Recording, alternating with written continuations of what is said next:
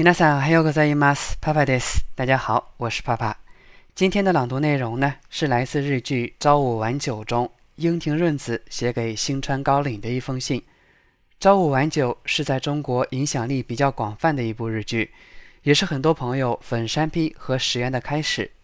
接下来的内容呢，是由我的学生野喵来朗读演绎的。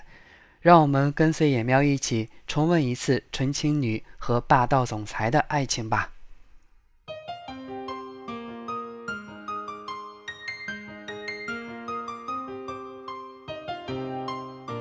星川高音さんへ。あなたに初めて手紙を書きますね。あなたに感謝したいことがたくさんあります。いつも ELA のみんなと仲良くしてくれてありがとう。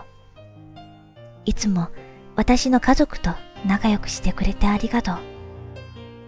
あなたが私の好きなものを好きでいてくれるから、私は私のいる場所を今までよりも好きになりました。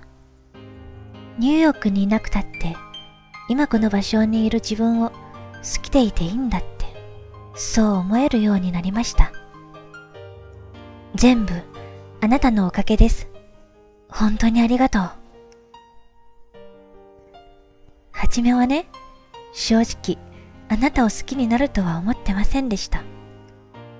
でも、あなたのまっすぐな言葉を好きになって、あなたの優しい声を好きになって、悲しい時に力強く抱きしめてくれるのも好きで、一番好きなのは、あなたの笑顔で、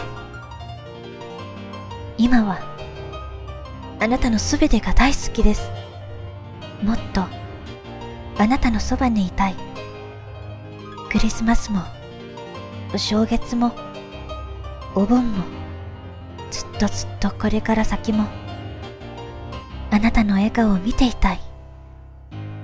そんな日が、また来ることを信じています。純子より、今日の朗読はこれでおしまいです。ご清聴ありがとうございました。今天的节目就到此结束了。如果您喜欢，就请分享给更多的小伙伴吧。也非常欢迎其他热爱朗读的小伙伴能够与我共同创作，或者投稿给我。我是野喵，我爱你们。今天的节目文本及翻译可以关注公众号“日语里”，向后台发送“美文朗读”即可获取。如果你想跟我聊一聊，或者学习日语，练习像野喵一样标准的日语发音，也可以向后台发送“好友”与我取得联络。咱们下期节目再见吧。